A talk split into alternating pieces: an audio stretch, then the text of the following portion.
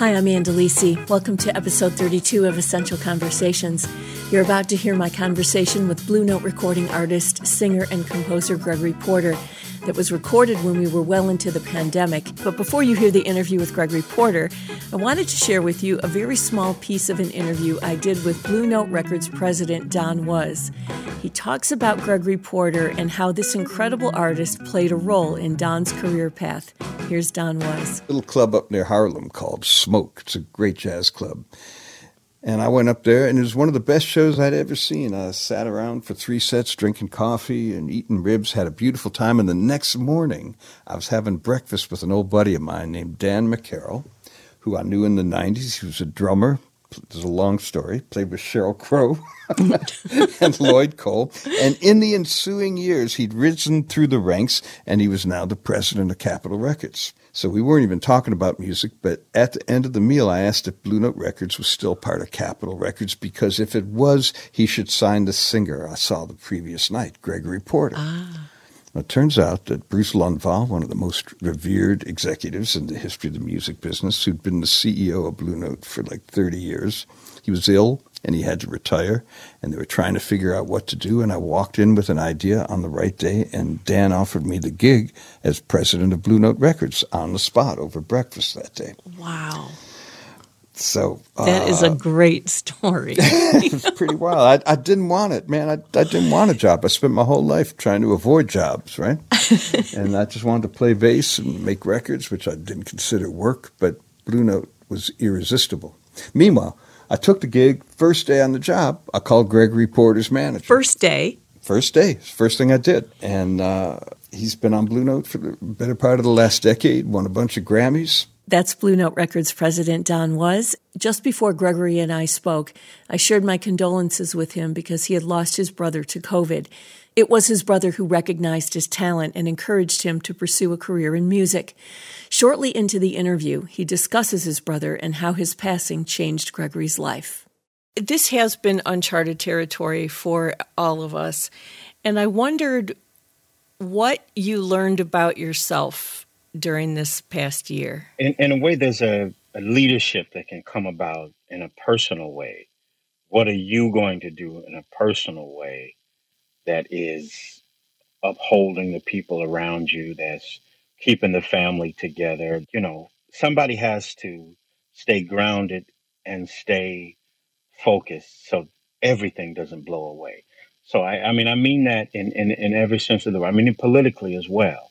Somebody has to say, wait a minute, this is the base of, of how low we will go, or somebody has to be the person in the family to cancel Thanksgiving and Christmas. I think I am have been that because I want to keep the whole of my tribe, my band, my my you know, and we all have to do that for each other.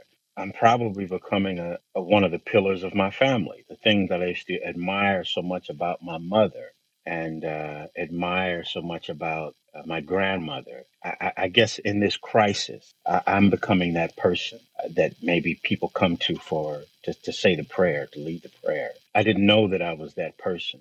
But sometimes crisis will put you into that place. You know, from a person from the outside looking in, and obviously I don't know your family and I don't know you, but your presence in how you make music and how you handle yourself um, and how you navigate the world publicly would lead me to think that you would be the obvious choice um, right away. Um, and to hear you be almost kind of intrigued or surprised that you ended up being that person, I think is kind of interesting, really. This is the thing: the person who was that, who I would I would defer to. Uh, I was I was his I was his wingman in terms of uh, uh the family. Was my brother, and uh, he's just you know he's a year and three months older than me, but you know we did things in tandem in a way, and uh, yeah, I, I just um, you know in a way filling his shoes. This is your brother who had the restaurant. You worked together, right? Yes, mm-hmm. we worked together. Uh, in the restaurant and in music as well. What was it like um, working so closely with him in both of those arenas? I'm not going to lie and say that it was, you know, completely easy and, and, and, and wonderful. Um, he was the boss, and absolutely he was the he was the boss. I I remember one time I was making my famous uh, black bean uh, turkey chili, and um, I, I, left the the turkey out, and it it uh, I made it at night and put the rest of the thing the things in the refrigerator, but I left the turkey out. and it you know you, you know in the food business you can't leave food out and then serve it to people. So we had to throw away you know a hundred dollars worth of turkey in the, in the trash. You would have thought that i had left his child out in the cold. He fired me like three three times that day even though I wasn't working for cash money, he fired me three times. but um, it, it, but the funny thing is, is the bumps in the road working with him become sweet moments as well, in, in remembering him. And so, so after I got my first Grammy, uh, you know, basically the joke was, "Well, I'm so glad you fired me three times," you know. working together with him in music was this was just the sweetest thing because he was trying to get me there. He used to say, you know, uh, really all my life before anybody was looking at me, he's like, "You're like Greg, you you're one of the best singers that I, you know, out there. And I'd be, I'd be like, Lloyd, cut it out. You know, that's that's nice, but cut it out. And um, so when I got some energy and some attention, he was like, okay, boom, let's go. He was the one that gathered the photographer, the choreographers, whatever I needed to make a music video. He was the one, you know, he's like, okay, all right, your manager's not setting up a Facebook page. Let's get the Facebook page together. Let's. You need a lawyer. He was the one doing all of these things for me, and um, he was just like, "Okay, now is your time. I'm going to help you be Gregory Porter." Yeah. If he hadn't been there in that way for you, do you think you would be where you are today? No, no, I wouldn't because uh, it's a lyric that I have in my song from All Rise. It's called Thank You. His spirit and energy is in that song. So I say in the lyric, rough cut stone, I couldn't polish myself. It had to be done by someone else. I'm talking about my brother. Sometime a person that has extraordinary talent may have the deficit of shyness or humility to a fault. And I may have that. So my brother was the one that would, you know, get on the microphone and tell everybody to shut up because his brother was going to sing. and so I needed him my whole life uh, in that. Now I'm here now and I'm, I'm aware of my, my gifts and it was a rough cut stone and I couldn't polish myself. It had to be done by someone else him and God and the fans and but him centrally. We, I mean, we went through everything in life. You know, we were two little black boys trying to figure out how to maneuver our way. I grew up in Central California and Bakersfield, California, which which had some difficulty with racism in my youth. And throughout the 80s, we suffered a lot of strangeness, a lot of slings and arrows that came at our little at our way. Two little black kids, eight, nine, ten years old, and we looked out for each other, and that was that was important. And some of that energy of our protecting and looking out for each other finds its way into my music. This idea of mutual respect comes from that time. The desire for that equality It comes from that time of of me and him looking out for each other.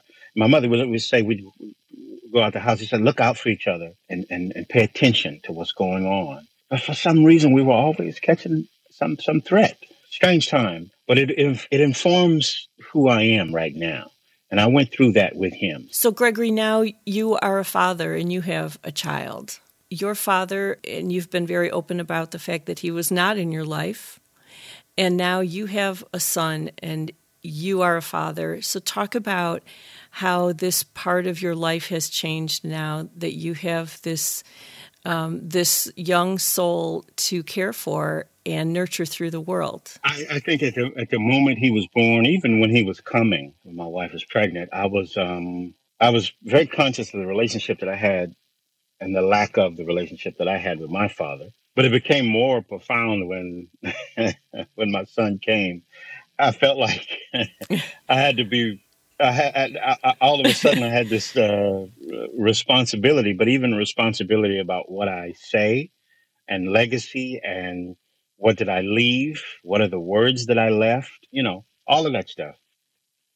So without question, it affected my my music. Um, I was writing songs for him, about him, messages to him, and I'm still doing it. On the new record is a song called Dad Gone Thing. I'm still considering that relationship and the lack of it that I had with my father.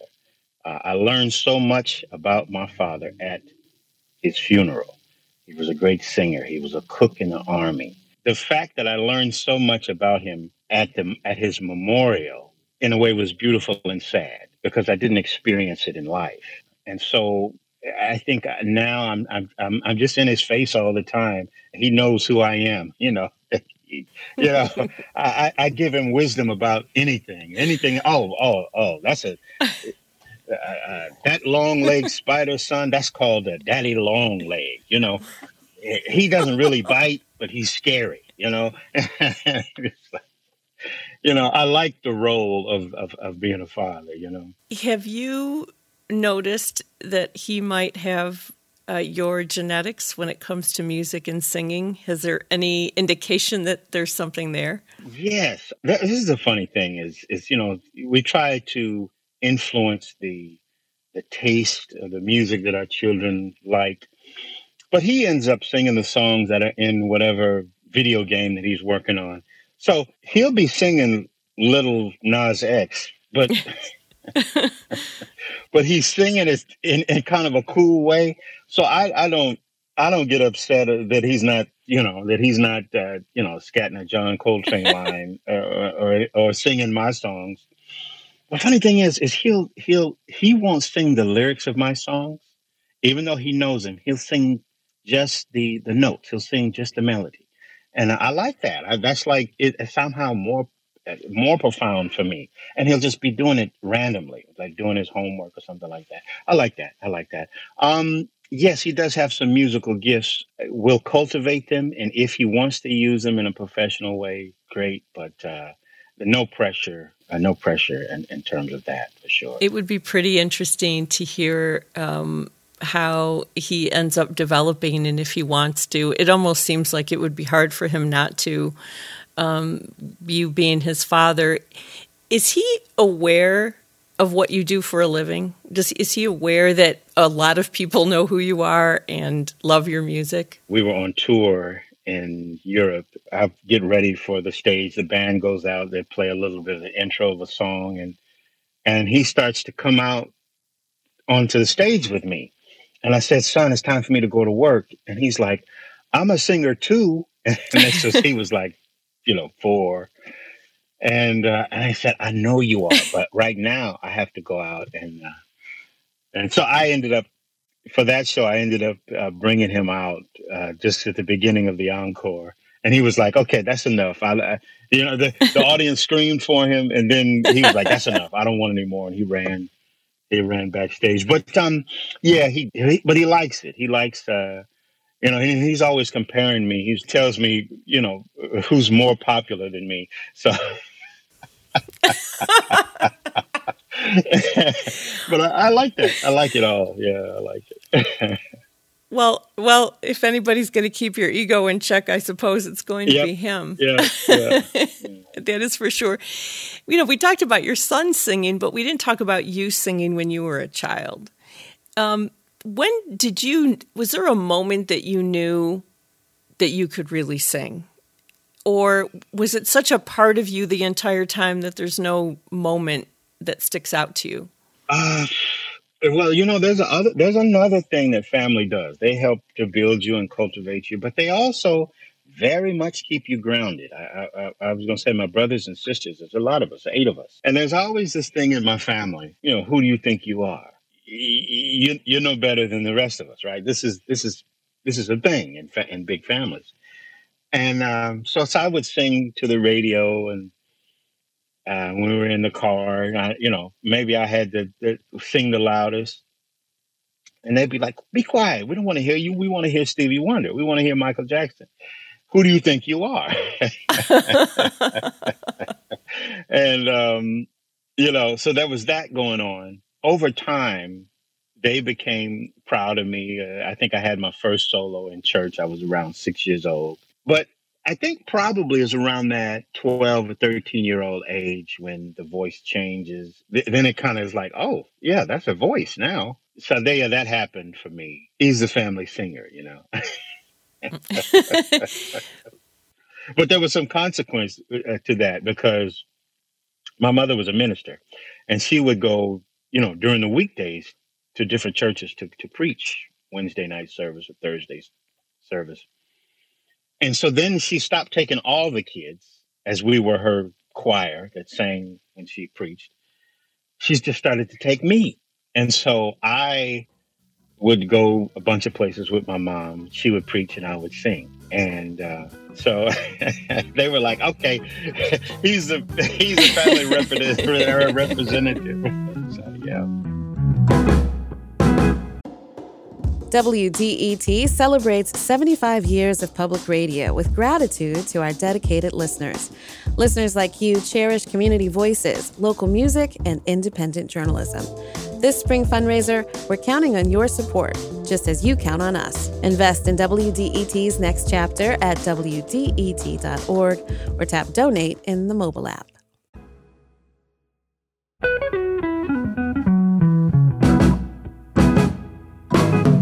Here's part two and the conclusion of my conversation with Gregory Porter. You could have become a, a, professional athlete. It sounds like you were potentially on your road to doing that.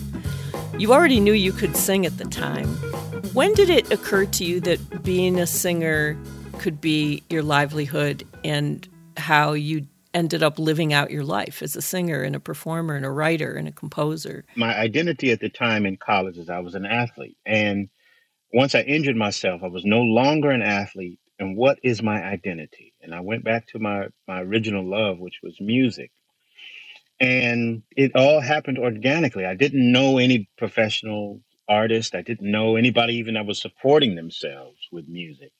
And so it was a very, really slow thing, but my mother sanctioned it. Sounds like a movie scene, but l- literally from her, her deathbed. She said, Gregory, don't forget about your music and uh, it's the best thing that you do son. And we were having a talk about everything. She was talking about real estate and what to do when you have your first child all of these end of life beginning of life conversations. She knew that she didn't have long to live. And she said don't forget your music. And that gave me uh, a license to pursue it. It gave me a license to live in poverty for 20 years you know. Uh, mom said i could do it and i was trying to reassure her that I was going to just get this degree and and be a regular dude. She didn't have nothing to worry about. She was like, "Be risky, be crazy, go for this music career." And um, so that gave me a license to do it, and and I pursued it after after that conversation all the way around i mean she has some hand in in even my lyrics between liquid spirit and and take me to the alley uh revival uh you know, she she she made me. She shaped and molded me and, and gave me my moral fiber and the idea of irrepressible love is from her. I mean, I watched her pick people up who seemed to be beyond redemption and say, "Let's let's go to work." And she'd work on them, clothes and their hair and their, their thinking and the things that they read. And she she she tried to help people be better. That must have had a profound effect on you. It it did because um, because sometimes it, it, it would fail, but and you think you think that she would be discouraged, but she was like, I remember she was helping somebody, and they even lived in her house for, for, for two weeks, and she was feeding this person, clothing this person, and helping them. They they got on their feet and they professed their, you know, that that yeah, I'm clean, and then they stole her purse, and stole the purse full of you know bill money and and you know important money, and she wasn't discouraged. She was like, "Okay, let's uh, let's move on from here and let's help the next person." And I was like, "Wow, mom, you have eight kids. Somebody has stolen your purse with bill money. You think she would recoil, but she was like, "Let's keep right on doing what we do." And uh, yeah, that's who she was. So yes, it was a profound thing to see that. Yeah. I want to talk about the song Real Truth. Yeah. And the thing about it was what you said about the process that really captured me. I mean, it's a great song, but um, you said that you had had a number of versions of this song as a direct response to the president. But here's what really got my attention you scrapped it because it wasn't your process. And I wanted to know what you meant by that. I was responding in uh, anger and disgust almost directly, word for word. The idea that there are several truths to an incident that's not true even the idea of saying that there are alternative facts is not factual. And so I was doing exactly what he wants is to be inside your head and making you think negatively. So I was like, let me take this to that prayer space, think of it introspectively. So, yes, I think I, I, the idea of having a, a real truth that we can all uh, agree on was something that I was trying to think of with this song. What I had done with the, pro- the beginning of the record was I kept writing songs that were in response to something that he did. And I'm like, that's not, that's not my process. My process is to, to to think about things that move me internally and, and not just these knee jerk responses to a provocateur in a way.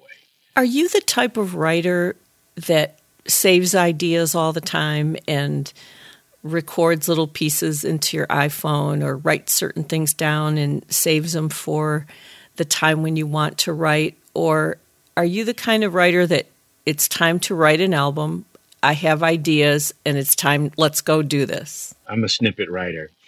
And I, I save bits of conversation and a few lines. But I tell you what happens is once I'm moved by an initial like statement or a line, the song is already being written. I'm writing the song subconsciously. And so I could be at a stoplight and then the second line, third line, the second verse, the beginning of the second verse will come. And so I'll say into my phone the beginning of the second verse or the bridge for whatever idea that I have. And and so in my phone, they may these these two messages or two voice notes or whatever, they may be separated by a hundred notes and by several months. But subconsciously, I'm still working on something in my head. If it moves me, if it's a melody that moves me, I don't have to re-record it. I, I, it'll it'll it'll lock itself in, you know, the first time. So, so I am that snippet writer. But there's something about a deadline that can cause the mental juices to really flow and really get keen and sharp. You know, when it's time to go into the studio, it all comes out in refined detail. When you are snippet writing, are these melodies, words and melodies, or are these just words? Uh, I guess what I'm saying is when you start to think of songs, are they already in a song form? Words, words and melody come to me together, which is uh, which is why I think, uh, you know, I, I like the the mystery and in a way the divinity of it. I, I like that. I like that the word and the melody will come to me together, and that original idea finds its way onto the record. It, it, does vex me. I'm like, dang, how did that rhyme come out of? You understand what I'm saying? Where I've, I've I'll sit down and and and then the pen will just flow. Somewhere that's been working itself out in my mind. This is a talent that I'm happy with, and I'm okay with saying uh, that that comes from a place where I don't exactly know where it comes from. Um, I'm not saying that I haven't studied poetry and I haven't, uh, uh, you know, worked at my craft. I'm, I am saying I do like the idea that there's some magic and some mystery and some divinity to it. I like that. I uh, did some research when John Prine passed, who has written hundreds and hundreds of songs. He, in this was in the latter part of his life, he said, Every time I get done writing a song, I think that there won't be another one. And I was stunned by that because he's such a prolific writer, was such a prolific writer. Do you ever have that feeling, or do you just have the confidence or the comfort in how you've always worked that they will come when it, the time is right? I, I used to think that. I used to think uh, that it's it's not going to come again because what happened was just before going into the studio for Liquid Spirit, my luggage was lost, and because I was scattered about that, I then lost my phone. so I both lost my notes and my phone. Oh. So all of the songs that were supposed to be Liquid Spirit were then changed right before the session. So I wrote all new songs. Liquid Spirit won a Grammy and was my biggest record. Right before Take Me to the Alley, the same thing happened. And right before uh, All Rise, it happened again. I lost uh, a lot of material. But I realized this scripture is biblical. My mother used to say it from your belly shall flow rivers of running water, of life. So I realized many times it's not the verbiage, it's the message, message, message, message. So if the message is strong, another song will come. Um, and I tend to write about things that I care about that move me. And there's probably one more than one song about a particular thing that I want to get out. And so, yes, I can find another way to get out that message. For a person that's not a songwriter, that sounds like a very unsettling way to go in and go do an album, but it seems to be working for you. I was frightened to are you kidding me? No, I was like no, literally. no. I went into the studio. I was like, well, I got three songs. And then my wife was like, um, what are you doing? Yeah, you have to get up and go to the studio. And he's like, I'm like, I'm writing the songs for tomorrow. she was like, "No way," and I was like, "Yes way." yeah. A lot of times we are when we're called to do something that we would never have expected to do, that we never would think of doing, we surprise ourselves. Do you surprise yourself still? I do. Um, in live performance, you know, sometimes it can happen. There, there was one time I was performing for Quincy Jones. I was so in the moment of where I was, being at this table of royalty, that I I kind of wasn't in my body or paying attention to what I did. So later, when I saw the performance, I was like, wow, I was surprised at how beautiful it was because literally I felt like I wasn't qualified to be there, you know, in this room of, of Herbie Hancock and Quincy and Stevie Wonder. And I was like, what, what? I don't even belong here. But I looked at my, my performance afterwards and I was like, wow, that I, I, I am worthy. And I surprised myself. And, uh, that can happen on on, on records and, and, in the writing process as well. But a song that I'm proud of because it speaks to my my politics and, and who I am as a person and how my mother raised me is uh, a song called "When Love Was King." It's one of the original songs on Nat King Cole and me, and also one of the songs on Liquid Spirit. a moment in which I was proud in a way that maybe I've yeah, surprised myself with cleverness or whatever. I don't know. I feel very good about it. The process. I felt like um, it came about at the right time. The only thing that that could irk me about it is that it's under misunderstood in some way trying to you know lean on the legacy of of Nat King Cole not at all. It's also, the music of Nat King Cole is also part of my story. People were like, oh, well, you got away from your original writing and telling your story. I'm like, no, I'm telling my story with Nat King Cole's music. Uh, and how important he was in my household and in, in my life and in my development as an artist. So it still was very much a personal record. So doing it with the orchestra with Vince Mendoza was just an amazing experience because in in a way Nat, Nat King Cole wasn't my father no relation but he is part of my household uh, he was my my mother's it was my mother's music a connection to her it was the fatherly advice that I needed in the absence of my father and so singing those words singing those lyrics it was just a just a special special moment for me. So when I look at the, that record, it has the same DNA as my other records for me because it's part of my my life story as well. Gregory, when it came time to do the arrangements for this album. This is a huge undertaking to perform with a with a full orchestra.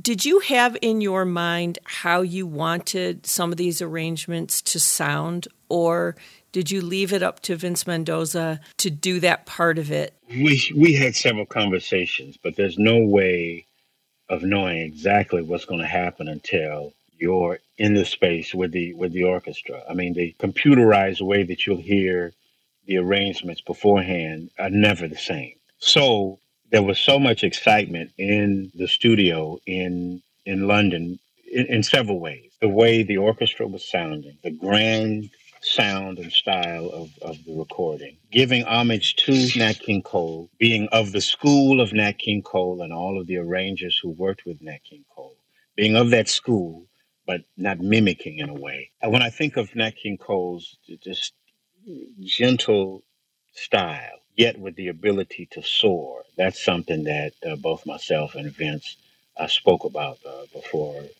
before we recorded the music. What are the next steps for you coming out of um, not being on the road, not recording? Um, certainly spending a lot more time with your family than you would have been able to. I actually interviewed a musician recently who said that the pandemic gave her permission to spend time with her kids that she had longed for for years when she was on the road. It was very interesting.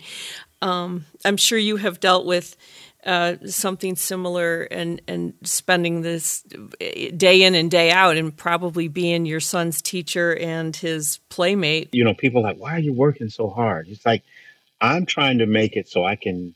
It won't hurt me, both career wise and even financially, to to to even take a year off or a year and a half off to have this type of time with with my family and with my son. I, I'm curious as to what musically will come out of this as well, because it's been such a trying time and profound time that I tend to write from these moments in my life. But we'll, we'll see what happens. I'm not sure what it'll be yet.